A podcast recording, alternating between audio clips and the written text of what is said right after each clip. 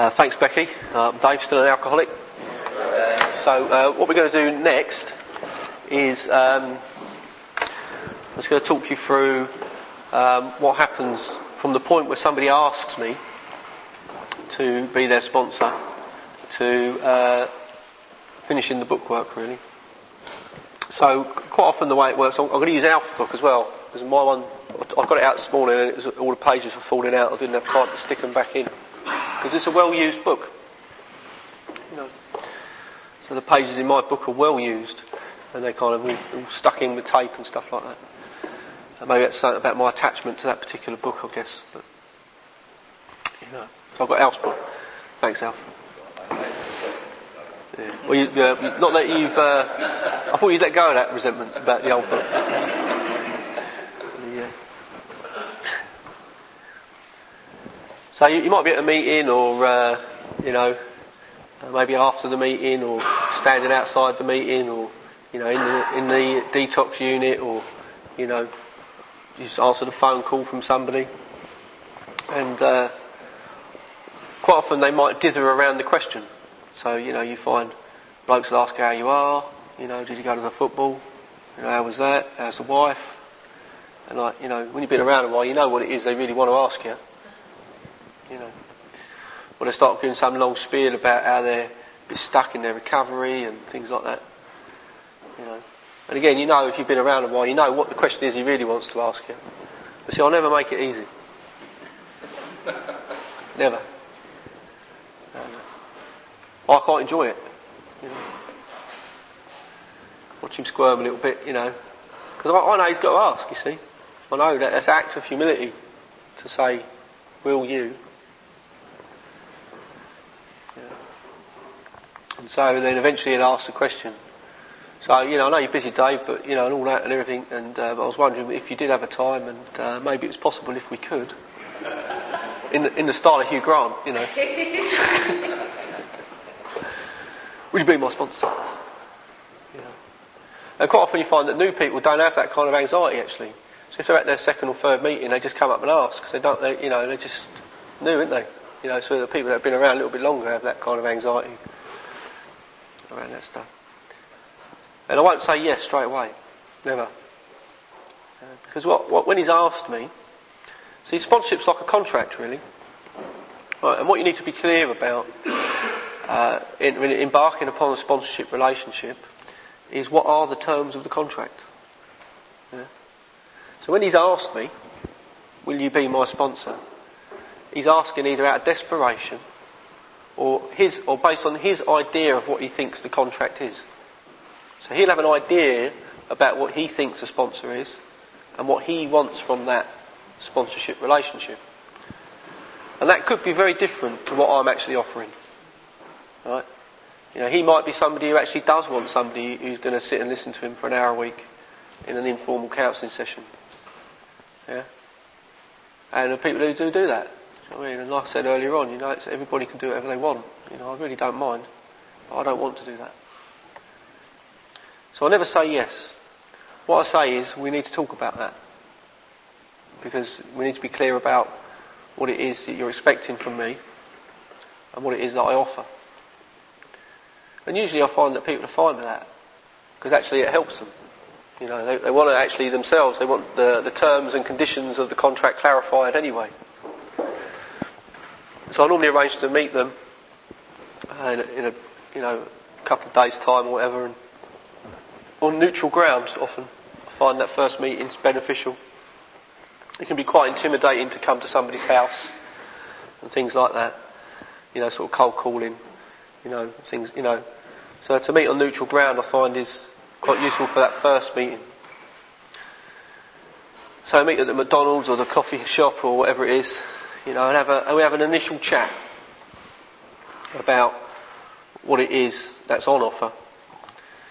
And uh, I, I, usually start that conversation with um, thanking him for asking me. You know, first of all, because I understand that to ask anybody to be your sponsor is is quite a big risk actually. Especially if you've been around a while and you know what's involved in working the steps and that you're going to be telling people things about yourself and inviting that person into your life uh, on a very kind of intimate kind of basis. So I always thank him for asking me. And then I, I proceed to tell him what it is I don't offer. Because I think that's most important, personally. And I, and I start with, um, well, I don't offer counselling. That's not what I offer in this, in this relationship. And if you ask for clarification around that, I'll say, well, you know, person-centred counselling is really useful in some situations in life. I've, I've accessed it in, uh, you know, in recovery for various things, and uh, can be really helpful. I found it helpful. But as a sponsor in AA, it isn't what I offer. Like, that's not what I offer. So, you know, if you want, think that's going to be helpful for you, then uh, please go and, and, find somebody who can do that. And you can do it as well as. See, it's not about saying that uh, I want to do the AA steps and that means I can't do anything else. You know, you can do the AA steps and you can do person-centered counselling, you can do CBT, you can do uh, psychoanalytic therapy, you can do whatever you want. Right? That's, that's up to you, isn't it? I mean, there's many ways to heal a human being. And um, so I make it clear that I don't offer that. I make it clear that uh, I won't offer him any financial advice. You know? I'll explain to him that being as I've been bankrupt in my life, I figure that that's lost me the right to, to advise anybody about managing their finances.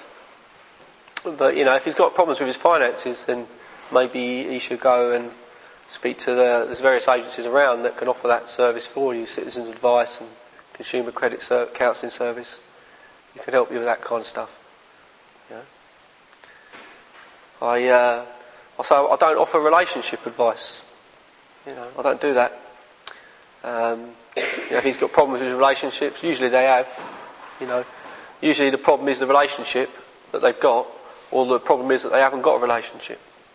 Okay? Anybody relate to that? They're both relationship problems, aren't they? I don't offer any advice about that. There are organisations in uh, in society that can do that. Relate as one, you know, offer marriage guidance and things like that. I don't offer marriage guidance. I'm happily married now, um, but to get to the point where I've been happily married, I've had some disastrous relationships. So uh, I'm an expert on relationships because I've had loads of them. It doesn't mean I can give advice about them. So I don't offer that kind of advice. Um, and then I, I say to them, I don't actually offer any advice at all. And they say, what? I say, well, don't do financial advice, don't do relationship, marriage guidance advice. And actually, I don't do any advice. Outside of that arrangement either, I don't do any. They say, what do you mean? And I say, well, I say, my, my position with this is that your life's your life. Decisions you make are your decisions. You own them, not me. I'm not making your decisions for you because then you can come blame me later when they go wrong.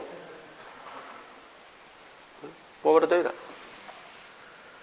I said, and also I understand, because of the time I've been sober and things I've seen, in that in some situations you might be the best person to make your decisions rather than somebody else. See, there's a, a lot, some people in AA talk about the sponsor always knowing better, and I, you know, I dispute that. Does he always know better? You know, I've got two psychology degrees and a master's degree in social work. And my first sponsor was a gangster who'd read one book. Does he know more about behavioural psychology than me? Probably not.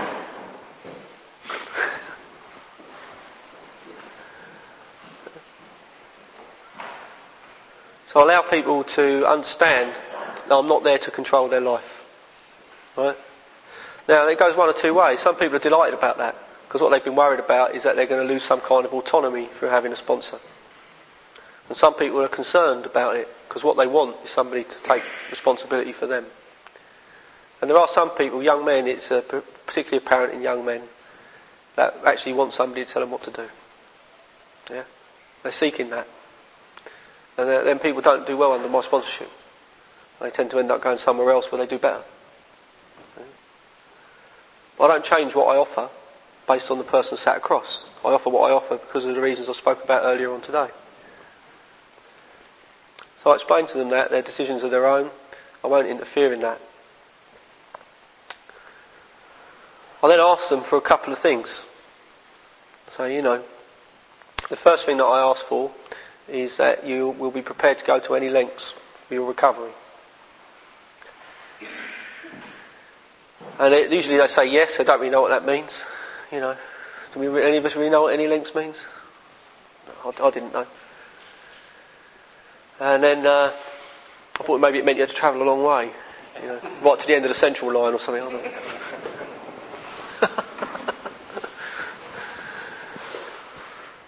And then I asked him, like my sponsor first asked me, he said, you know, I'm quite happy to do this work with you, Dave, if you promise me that when we're finished you'll carry it to another bloke. And carry this message. And uh, I asked him that, I say, you know, I'm quite prepared to do this work with you. As long as you say to me that when we're finished, you're prepared to carry this to another bloke. And usually they say yes, meaning no, but hoping that you can't see the fact that they're lying. It's my experience. Body language is a giveaway. Yes.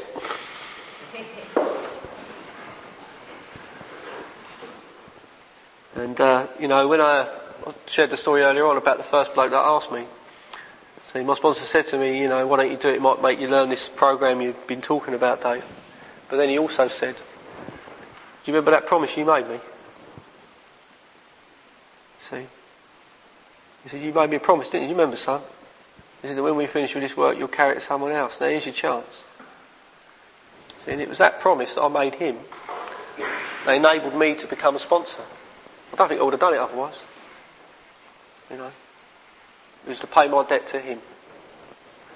And through doing that that first time, I was able to then do it some more and experience the joys that come for inviting them other people into my life. I'll get him to say that.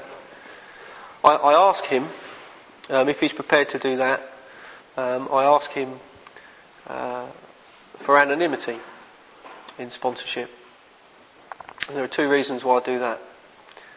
Um, the first one is kind of a, it's redundant now really. But years ago in AA I got quite unpopular. And lots of people didn't really like me very much. And um, to the point that I used to get death threats. And uh, from other sober members of the fellowship. So I wouldn't want the people that I work with to have to experience that. You know, say, look, you know, to protect yourself, if someone asks you who your sponsor is, just tell them it's none of their business. Yeah. And then the second reason is about my ego. Yeah. So, you know, I don't want to be in a position where I'm the big I am with all these sponsees thinking that I know everything. So he said, nobody knows who I sponsor. It's very difficult for that to occur. So I asked for that anonymity. Well, the bottom line is, you know, if people are asking you who your sponsor is, well, it's none of their business really, is it? Yeah. There are some, are some people who like to use the sponsor like a top trump card. Do you know what I mean? You know, you're talking in your meetings in AA, and so and so says, well, my sponsor's this person. Oh, yeah, but I've got this person. You know, he, he, he goes 270 miles an hour, whereas your one only goes. Do you know what I mean? Yeah. It kind of helps prevent that as well, a little bit. So, so then he's sitting there, and he's uh, and he's either, either wants to do it or he doesn't. Right? That's the that's the reality, isn't it? You know, I, I explain what I offer. You know, I say what I offer, so this is what I don't offer, these are the things I, I require from you, and this is what I offer. That's a journey through the book Alcoholics Anonymous. I would expect you to come to me once a week, and we will read through this book, and as we go through the book, we will take the actions that the book suggests. Yeah? And uh, sounds quite simple. And then uh, we might have some general conversation, and he's quick, keen often to proceed straight away. Or to give me an answer that, you know, it's quite difficult to say no when somebody's sitting across from you. Right? So I'm aware of that. So I say to him, look, don't give me your answer now. Right? Go home, sit on it for two days, a couple of days, 48 hours. My mate Dan always used to say, think on something for 48 hours before you make your decision. A lot of things change in 48 hours. And then give me a call. And we see where we go. A lot of time, you know, they ring up and they say, I wanted to ring you yesterday and I really want to do it, you know. But I have had a few people that after thinking about it for 48 hours have realised that isn't really what they want from that relationship with, with a sponsor. Yeah? They want something different. And, they, and they, they continue to seek that, you know, they'll find someone else to facilitate that. So if everybody did exactly the same thing, I think in some way, shape or form, AA would be diminished by that. So if everybody did it exactly the way that I did it, you know, there'd probably be a whole load of people that that really wouldn't be effective for, actually. Yeah. So it's about, uh, for me, it's about remembering that and encouraging that man then to find where he needs to go. You know, and if he asks me, I might offer him some suggestions. You know, he's saying, well, that's not really what I'm looking for. What I'm interested in is this. I say, well, maybe you should go to this meeting, or I've got this bloke here, this number. Maybe you should ring him. You know, that kind of stuff.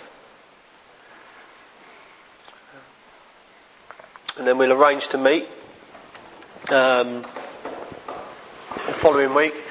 I usually I usually only meet with people for no longer than about an hour and a half, and um, my experience, the reason why that is, is that my experience working with people is that that's pretty much the limit of anybody's concentration span, especially when they're new. You're lucky to get an hour and a half out of them. Yeah. I, I used to, and I've done a few times when uh, the situation has, has warranted it, taken through, people through the program in a day. I've done that a couple of times.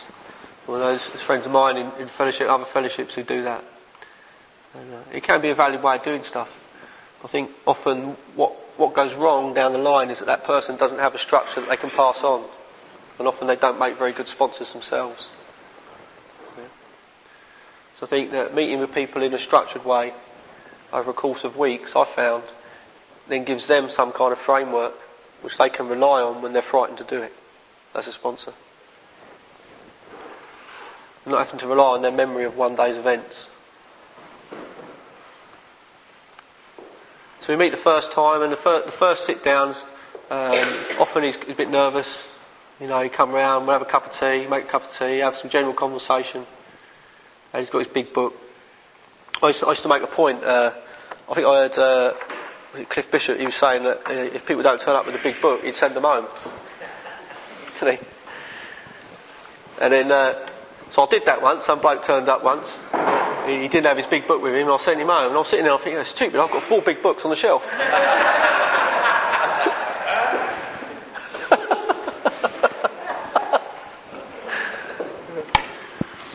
so you know, I don't do that, but. You know, I understand the principle of that. You know, are you coming prepared to do what we're supposed to be doing? You know, carrying a big book in your hand is an indication that you are uh, coming with that intention. So, but uh, my wife's in the fellowship. We've got loads of big books, yeah, haven't we? So anyway, we sit down, we start reading the doctor's opinion, and uh, a lot of big book sponsors start with the preface and the forewords.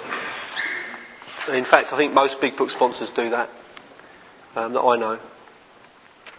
Um, the reason I don't is that uh, my experience has shown me that um, quite often I'll only see somebody once for whatever reason. Yeah. so I think that if I'm only, I always go with never knowing whether this person's going to make it. So I don't.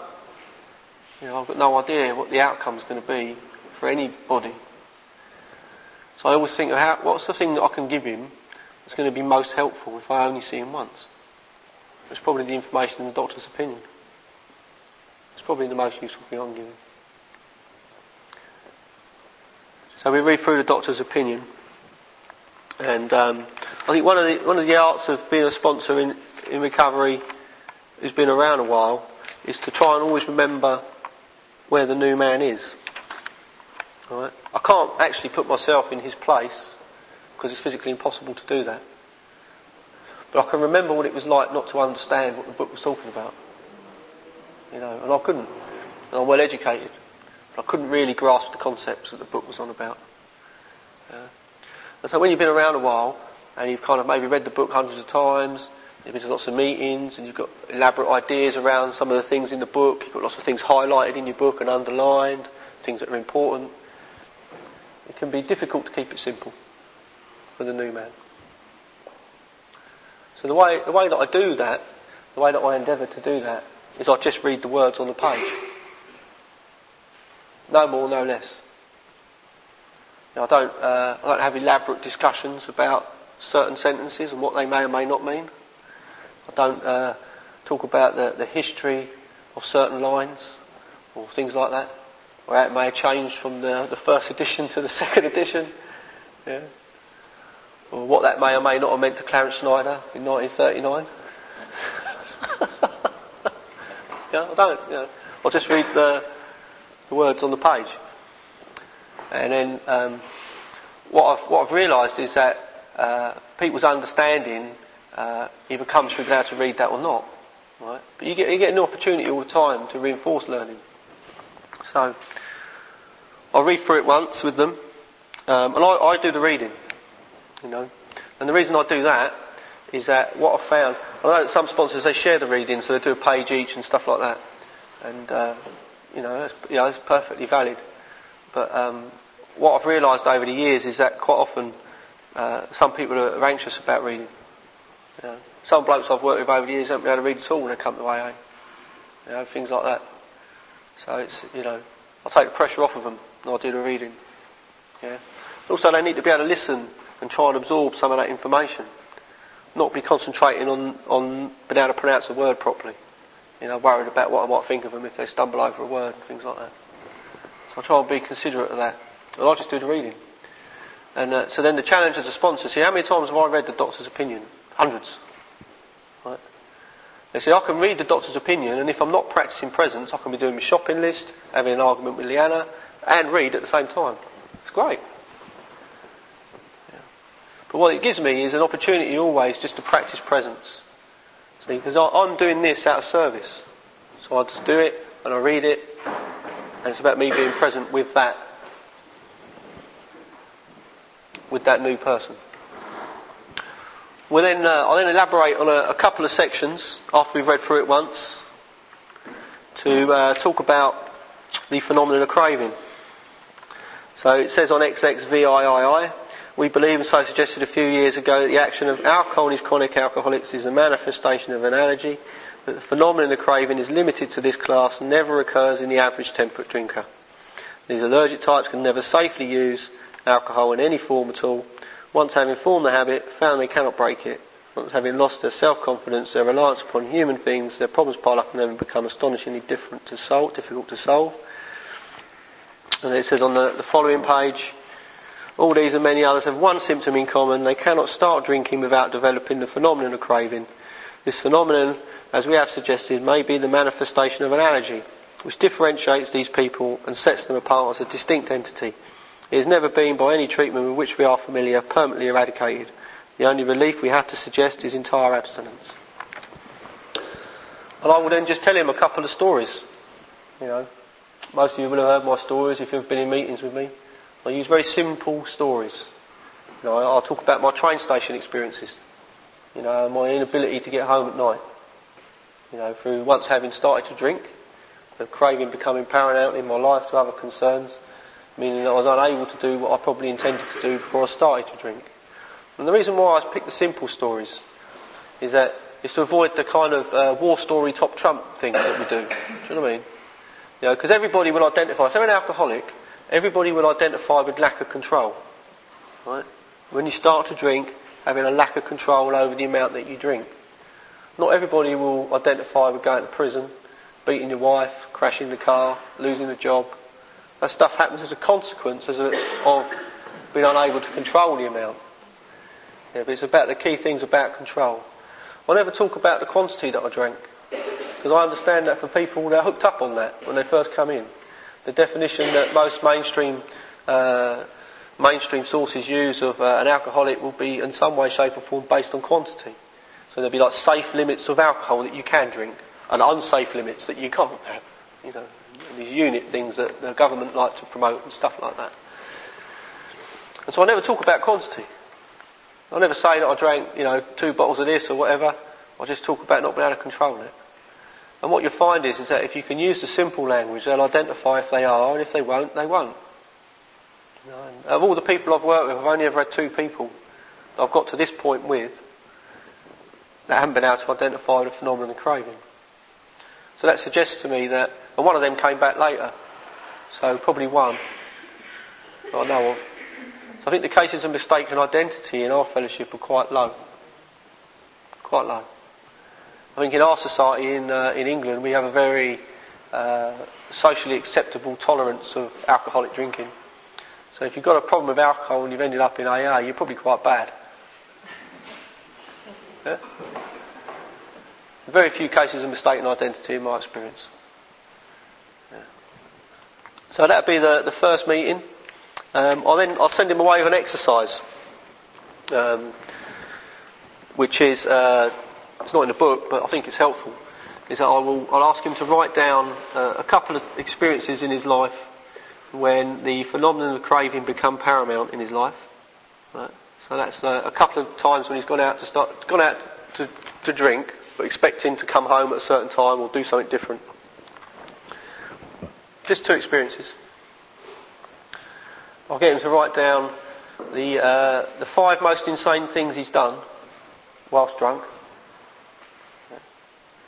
So you know, crashed a car, you know, got arrested, you know, broke into a kebab van. That was me.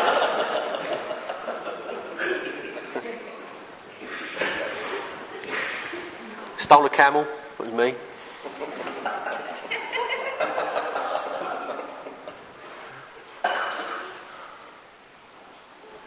And then the last part is to, to consider. I ask him to consider the possibility that he might be the average temperate drinker. You notice in one of the little paragraphs I just read from the big book, and, uh, Dr. Silkworth's opinion, he talks about this allergy, this phenomenon, the craving, differentiating us from the average temperate drinker. It never occurs in them. So the average temperate drinker never, not once in his life, experiences that phenomenon of craving. Ever. So I'll get him, I'll get the, the new man to consider that. I'll say, don't just give yourself a straight answer straight away. You know, sit with it. Ask yourself the question over and over. And what that's designed to do is to, because uh, you're either one or the other. Yeah? You've either had the phenomenon of craving in your life, which means you're the alcoholic of the type described in this book, or you haven't.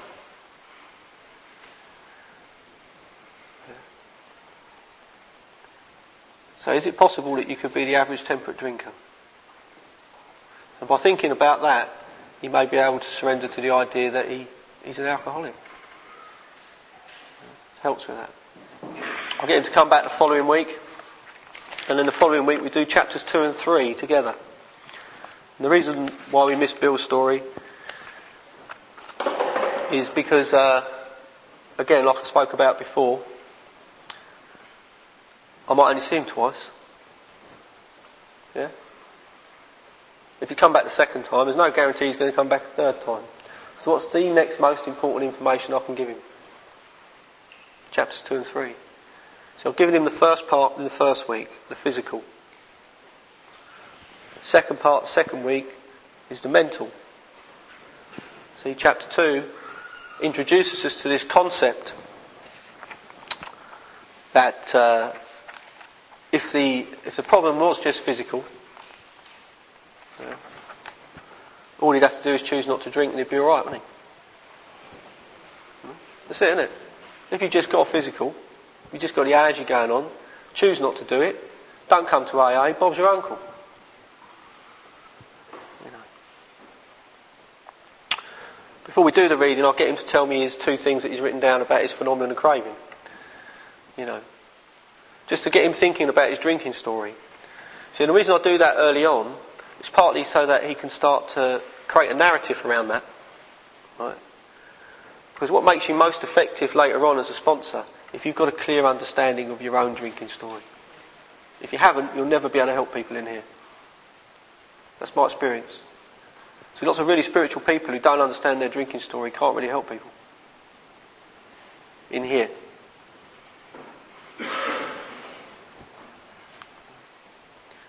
So read through chapter 2 and uh, on page 24 we sort of spend a little bit of time thinking about the fact is that most alcoholics, for reasons yet obscure, have lost the power of choice in drink.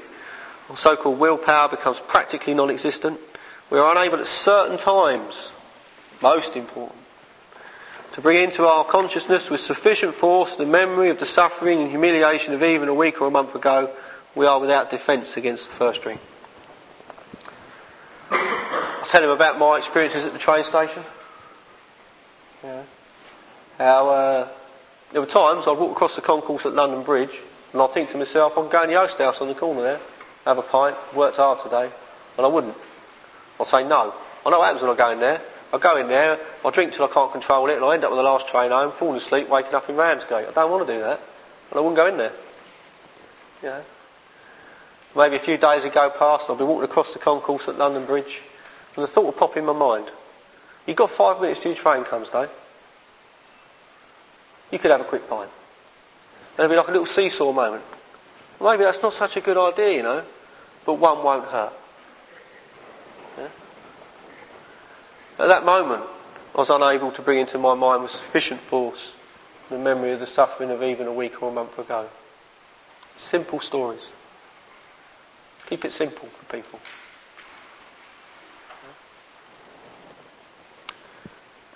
We get through that chapter, so I've introduced him to the idea of the insane twist of the mind that precedes the first drink in chapter 2, which is the intention of chapter 2. Right? And it outlines in chapter 2 that there is a solution to that. It outlines that the solution to that is spiritual nature. At the end, when we finish chapter 2, we normally make a cup of tea, and I'll get him to tell me his five most insane things that he's written down from the week before. And uh, you say something like, well, I was in Ibiza.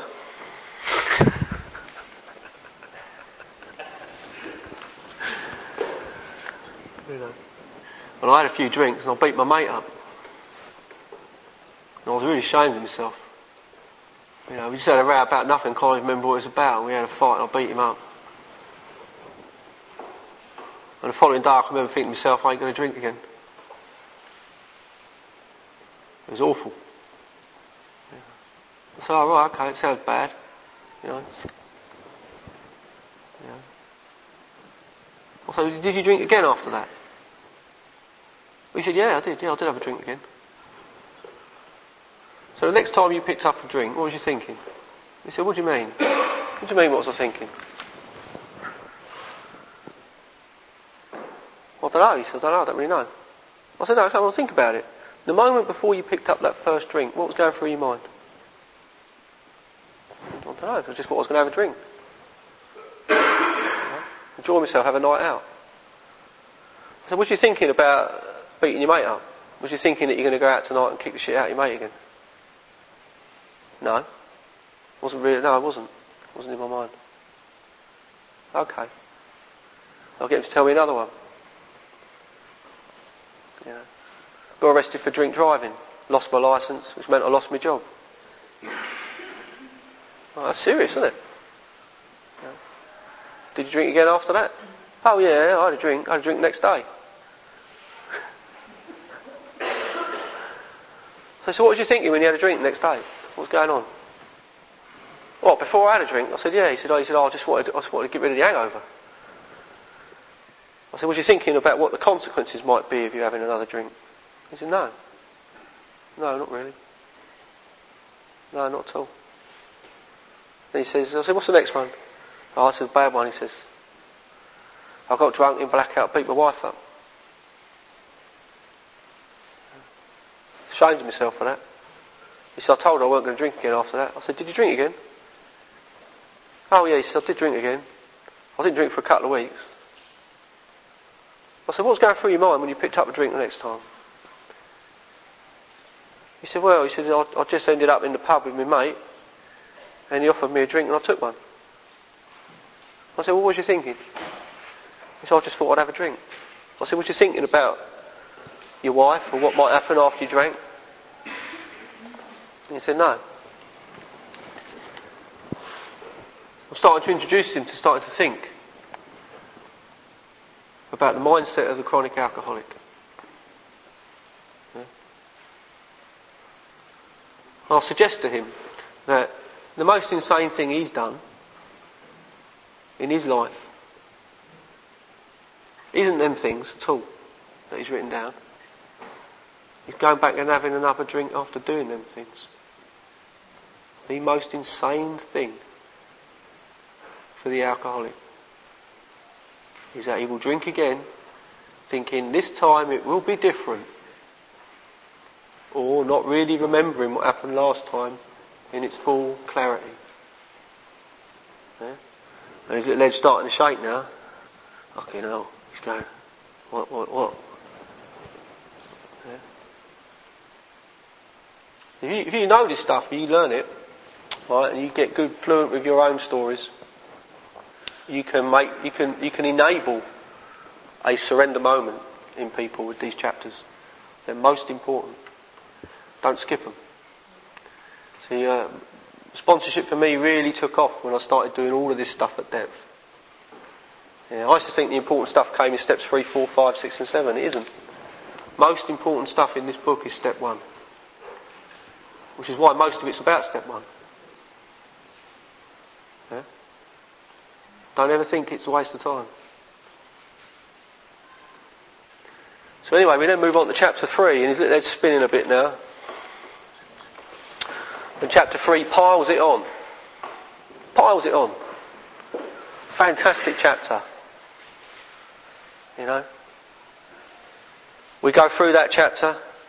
It defines alcoholism.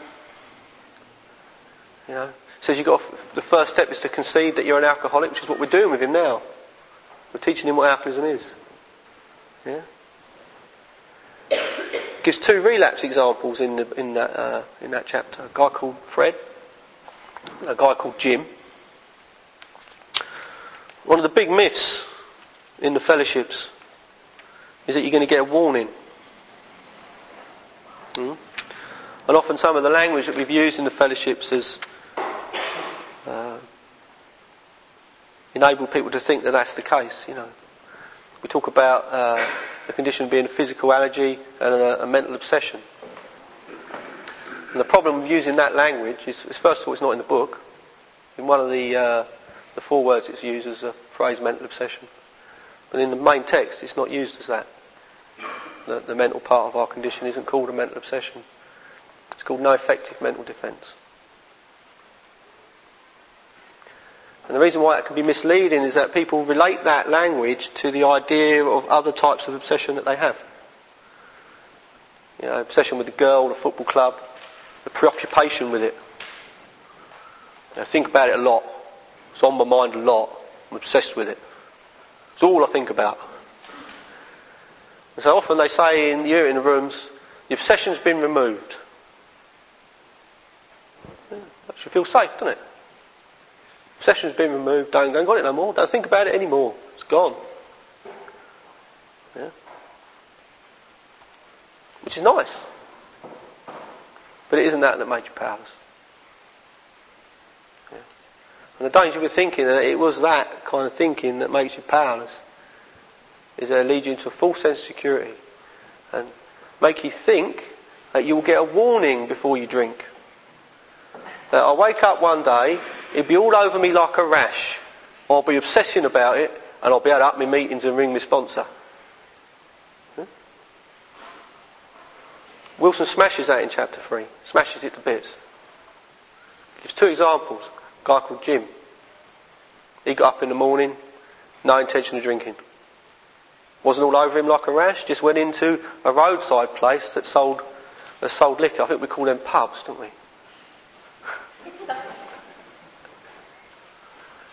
Right? And he had a sandwich, looking for a customer. I don't know, do you sell cars in pubs? I don't know.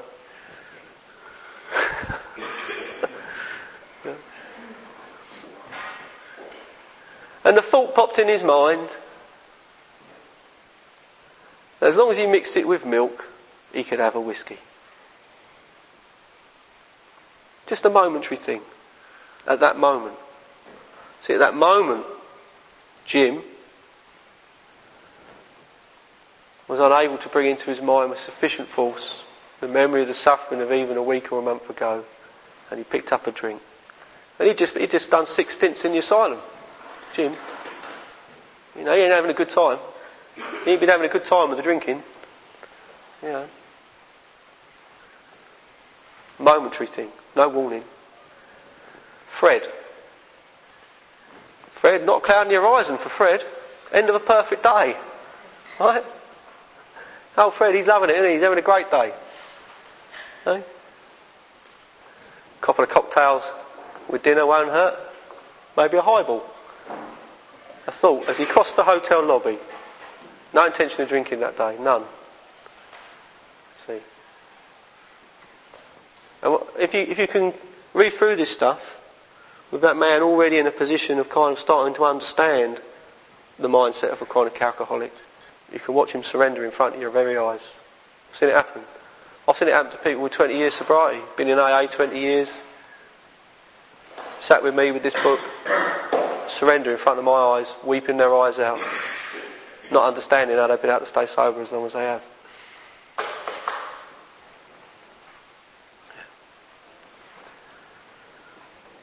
So he often leaves this meeting feeling a bit deflated.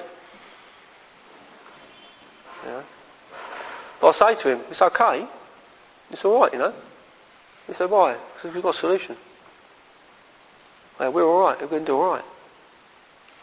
Yeah. Do you think this is true for you? Yeah, it is. Yeah, I can see now clearly that when I started to drink, I had no control. Um, when I stopped, I had no power not to start again. Yeah. He comes back the following week. We do Bill's story. We're going backwards now. So he's got the important stuff, and we go through Bill's story. Through Bill's story, we read through Bill's story, and uh, I'll point out to him in Bill's story the, the, the various occasions when Bill's relapsed, experienced no, uh, no choice, and when he's started to drink and got no control. I, know, I know some of you get hooked up on this kind of idea of the alcoholic personality and the, the defects of character stuff. And although that might be true for you, it's not really an important part of this for the newcomer. The early chapters of the book talk about drinking. What he wants when he comes here is not to drink.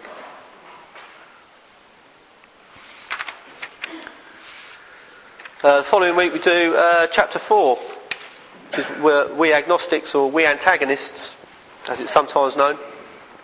And um, this introduces the idea of a higher power. So we've completely smashed him and deflated him right, in them early chapters. He's maybe got some understanding of what's wrong with him. And now we're going to start to introduce to him the idea of uh, what his solution is. I have to go back, sorry. When, when I had that meeting with him in McDonald's, I've given him the daily suggestions. So he's praying every day, he's uh, writing a gratitude list, he's reading the big book.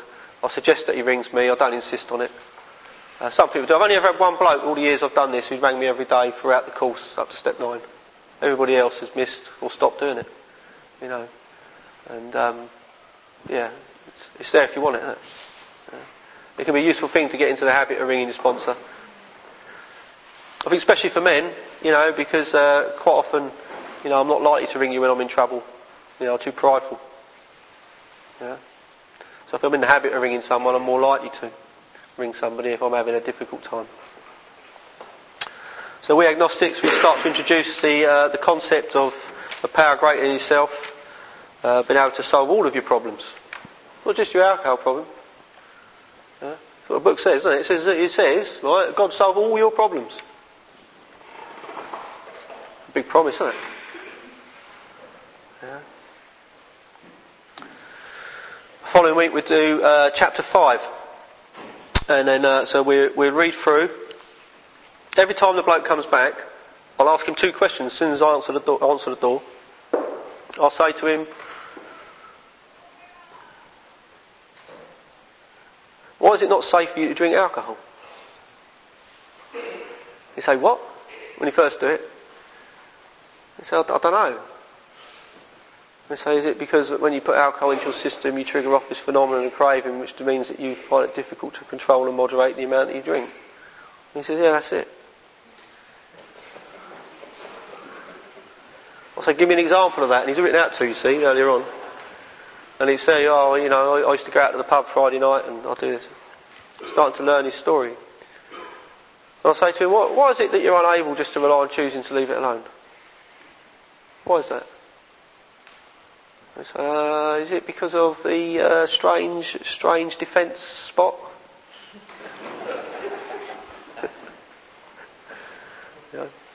when you know this stuff, you don't forget it, right? But to learn it seems to be really difficult. And sometimes it takes some of my blokes up to the ninth step to be fluent with their understanding of the, full, the first step. I reinforce the learning every time I see them. I ask them, how much alcohol is it safe for you to drink? When they say none, I say, why is that? Yeah. What happened the last time you chose not to drink? What happened to you? So he's teaching him to get fluent with his story. Because I know that when it comes to him helping others, that's going to be the key. So chapter 5, next meeting, we go through up to the step 3 stuff. And then we do the step 3 prayer together. You know, I don't, I don't over elaborate that. You know, there's no big song and dance about it. We just read the words, and say the prayer. You know. I don't like to dramatise this stuff. You know, I'm quite matter of fact about it. I think it's a textbook. It's a course, isn't it? Uh, we then go through the rest of the chapter and we have a chat about inventory. I'll uh, print him off some copies of the inventory sheets that I use for the, the people at this stage and uh, I'll show him how to fill them in and I'll send him on his way, tell him to come back the following week. And this was an extra week that I introduced because I send people away with the inventory sheets and then they'd, they'd, be filling them in happily and then they'd turn up to do their fifth step and they'd done it all wrong. You know, got the wrong end of the stick, putting things in the wrong column. You know, things like that.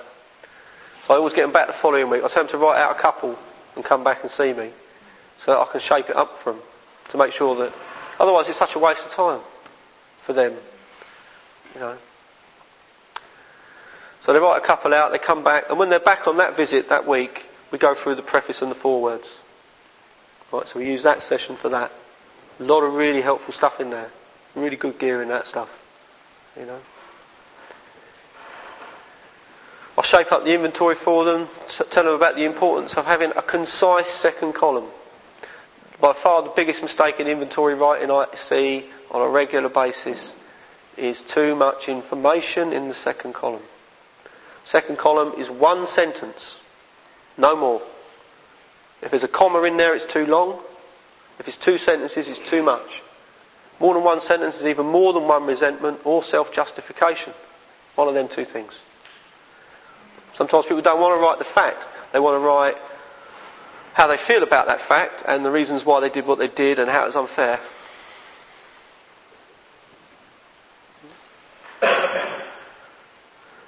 The trouble is, if you can't write a concise second column, your third column will be inaccurate and your fourth column will be misleading. You only get a limited amount of freedom from that. Second column is the key to writing good inventory. People talk an awful lot about the fourth column, don't they? Second column's a key, in my experience. And what it also means is that if you get them writing concise second columns, you don't have to listen to hours upon hours of self-justification when you listen to their fifth step. It's a win-win situation, eh? well, I learnt that from experience. You know, being uh, holed up in uh, in rooms with people, wanting to tell me why it's everybody else's fault.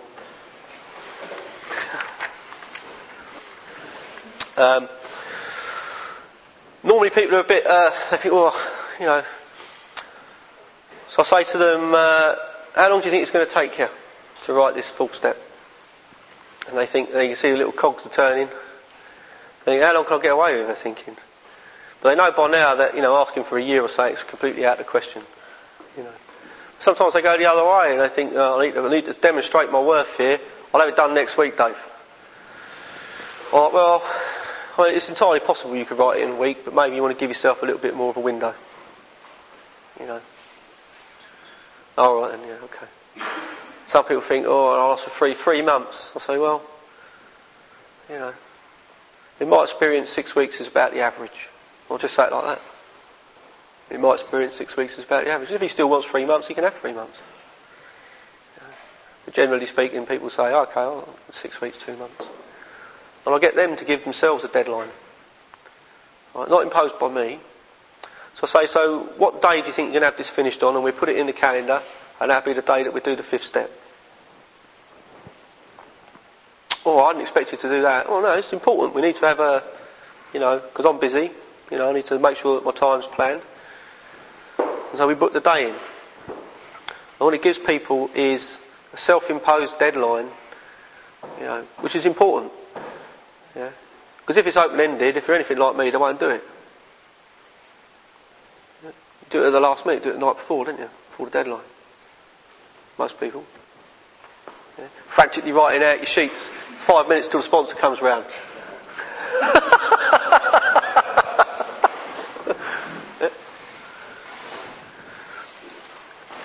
So we arranged to do the fifth step, and I, I, I um, you know, I hear people talking about doing the fifth step when they're driving in the car and things like that, and uh, you know, I'm sure it's entirely possible to do things like that, you know. And, uh, I think it's, uh, it talks in the book about it being a life or death errand. Life or death, serious, serious business, eh? Life or death errand. And so I'll give it a bit of reverence, really, you know. So I don't over dramatise the text, but I, I treat the, the fifth step process with a bit of uh, sacredness, really. You know, I give it a bit of respect. And I ask the man where he'd like to do it. You know, and I say to him, there, are some places that often I go with people where we do it. You can go there if you want. If you'd rather do it at home, I'm happy to come to you. It's the one time I'll go to them. And I'll do what they want. Yeah? So he's comfortable. And quite often we go down to Aylesford or somewhere like that. Or he might have a place that he wants to go to. And um, I'll ask him, uh, you know, when he's coming up to that finishing point, how many sheets have you got? See, I've got good at this now. I know how long it takes. He says 562. Oh, fucking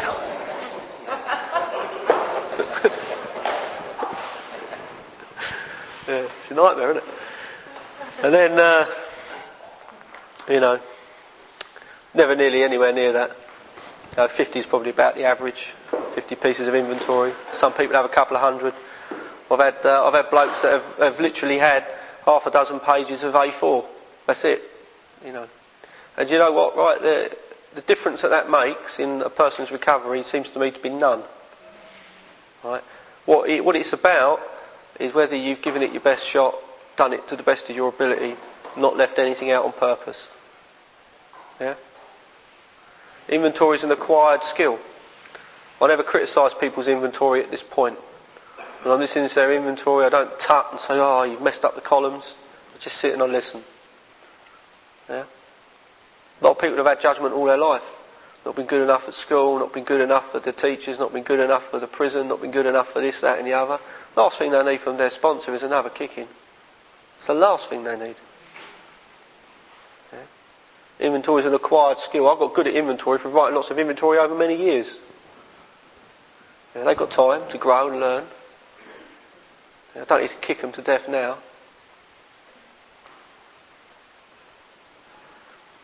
So I listen. Before we start, I'll share with them my experience with the fifth step. I'll tell them the couple of things about me that I withheld or tried to withhold from my first sponsor as a as a way to show them that I'm prepared to be entirely honest and that now you have information on me as well, maybe you'll feel more comfortable with sharing with me. Yeah? And then I listen. And whilst they're reading, I make two lists on my notepad. I'll make a list of the character defects, and I'll make a list of the harms that they've caused to others. Just the names. We'll be pulling that out as they're reading through that fourth step, that fifth step. After they finish reading the fifth step, I uh, present them with the list of defects of character, and we read through the steps six and seven reading in the book. I then send them away for an hour on their own to think about what they've done and to ask themselves the question whether they've missed anything out. Uh, Because they're building an archway through which they walk to a new freedom. Sit for an hour. Sometimes that'd be in St Jude's Chapel down at Aylesford. If you've never sat for an hour on your own in a quiet place, it can be a really long time. Hmm? I'll leave them in there for an hour and then I'll go and pick them up. I'll say, right, okay, so where are we now with this? Them defects on that list, are you willing for them to go? And we discuss maybe ones that they aren't. I'll share some experience around that with my defects. Ask them if they've missed anything. Sometimes they have. Know, often not intentionally. You know, just that whilst they've been sitting there for that hour, something's become apparent to them because they've been thinking that they missed in that written process. And we share that.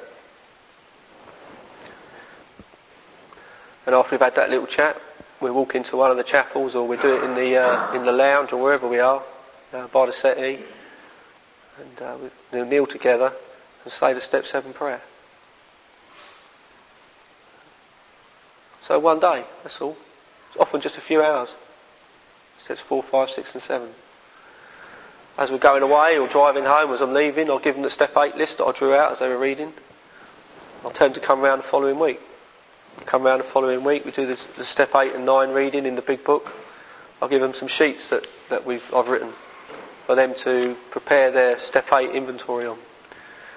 And the way that I look at that now is that there's a there's uh, four columns in that. I like four columns. And it, the first column's about the person or the institution that you cause harm to. The second column is the nature of the cause of the harm. Did you interfere with their self-esteem, their relationships, uh, their ambitions or their emotional security? Or did you steal money? And the third column is about how did that affect you? See, this is to get people thinking about you know, when we harm others, actually, has an effect on us. There is no free ride. I didn't realise that. See, when I harm other people, it affects me. Then I get them to consider what it would have been like if somebody had done what they'd done to them. Walk a mile in that other man's shoes. What would it have been like? How would you have felt if someone had done that to you? And the point of that exercise is it's a willingness tool. Right? Just to shift the consciousness another little degree so that you can become entirely willing to do them step nine amends. And they come round with that piece of work and we go through them all one by one and we discuss the options for making amends. And there's three ways of making amends. There's direct amends wherever possible as guided by the book. There's indirect amends where that's not possible. Or sometimes you can do both. Because indirect amends can be ongoing. And when them two things are possible, you can hand it over to your higher power. And we discuss each situation in turn, using the guidance in the book and my experience. We, we draw up a list of action, plan of action for the man to carry out. And one word of caution I'd give to all, all new sponsors. You know, you don't have to have all the answers. Right?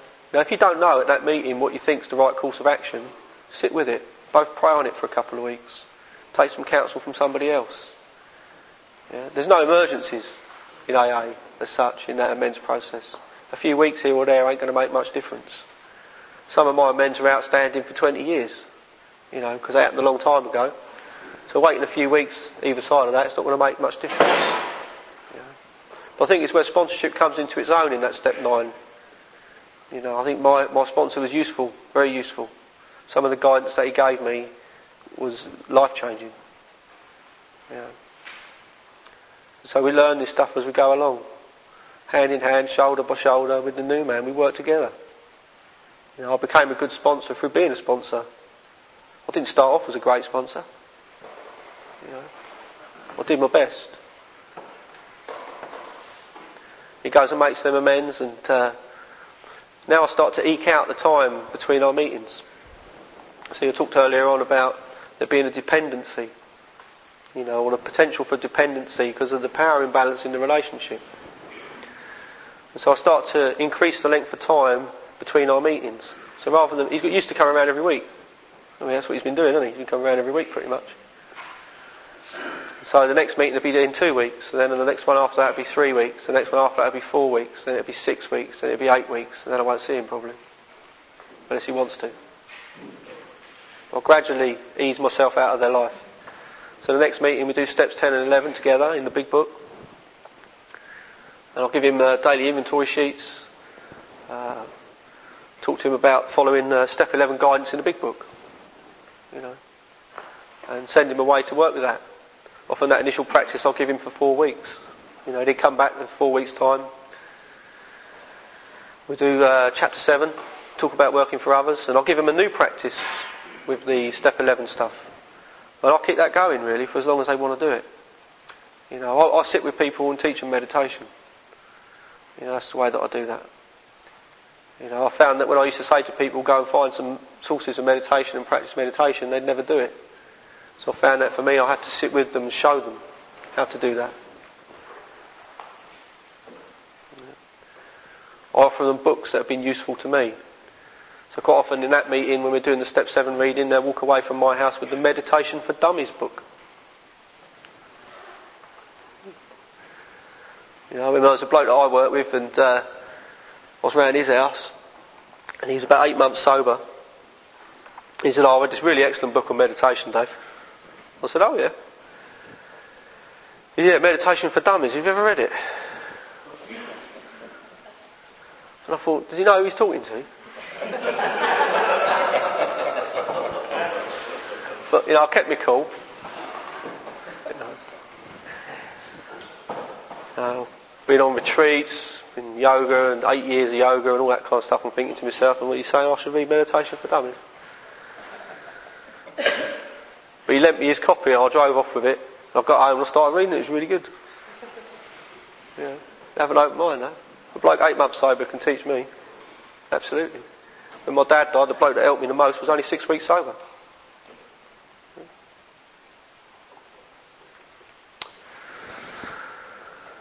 So I'll give that book. I'll pass it on. I bought a job lot of them on Amazon. You know, I charge people for the books. You know, I don't give them because I can't afford to do that. You know, so I say you can have this book. You've got to pay me for it. But you pay me when you've got the money. You know, because otherwise you could end up in a situation where uh, the sponsee down the line thinks he has to give them away. Yeah, it's a financial burden? He might be skint. I mean, I, could, I can probably give away a few books. I ain't completely broke. I mean? I wouldn't want to pass that on as a message to that other person. And we continue down that path. We talk about uh, chapter 7, and I'll, t- I'll talk to him when we read through that chapter about the context of that chapter and how things have changed in AA. See, when that chapter was written in 1939, the route into AA for most people was uh, that they'd worked the program, so there'd be 12 steps at the side of a bed, you know, by an AA member, and quite often they'll have worked the steps before even attending a meeting. You know, that would have been their experience. And they came to meetings to bear witness about what had happened to them. Yeah. Nowadays, the vast majority of people that come to AA come either via the telephone service or treatment centre. You know, and their first contact's generally at the meeting. You know, I don't know, there's very few people that I've met in my years of recovery that have actually worked the steps before going to an AA meeting. So the way things that are delivered now are slightly different to the way that they used to be. And in some way, shape or form, my belief is that the meetings of Alcoholics Anonymous need to try and replicate that process that the man at the bed used to do in chapter 7. So the meeting's about trying to promote that what the condition is, what the understanding of that condition is, offering the man hope that there maybe there is a solution and that solution might be spiritual. The role of the meeting becomes more important now than ever before.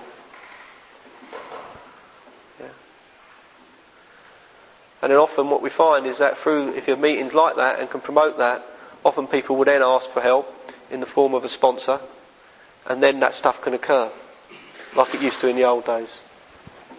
But it's changed now. It's never going to go back. Right, so we work with what we got.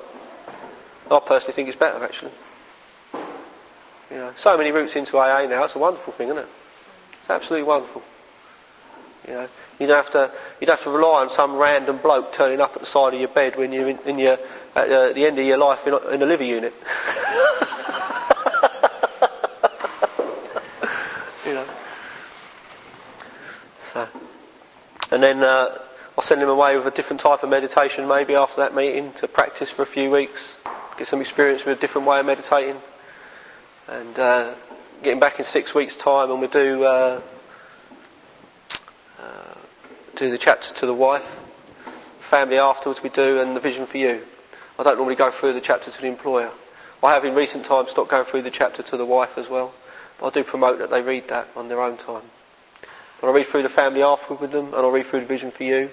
And then what you find is that that process altogether takes normally about three to four months. And then it might be that after that, you'd have some various sit-downs with meditations and inventories and stuff like that. But gradually I'll increase the period of time between contact. You know, so I'm constantly easing the man away from me, helping him to rely on these tools of recovery. And then, uh, for a lot of people, that's all they want. You know, there's been many, many men that I've sponsored who've never wanted anything additional to that. So my involvement with them has been like for three, four, five months. And they've gone on and lived their life and I don't hear from them anymore. You know. There are some people that have wanted ongoing sponsorship in the form of spiritual guidance and I'll offer them the stuff that I found useful to myself. I'll always encourage people to follow their own conscience as well. You know, I don't think that this stuff's about any kind of rigidity for me. You know, if you if you pick up a book that inspires you, just because your sponsor's not read it or not recommended it, doesn't mean it's harmful. Yeah? It's about what you want to do with that. You know, I will pass on things that I found useful.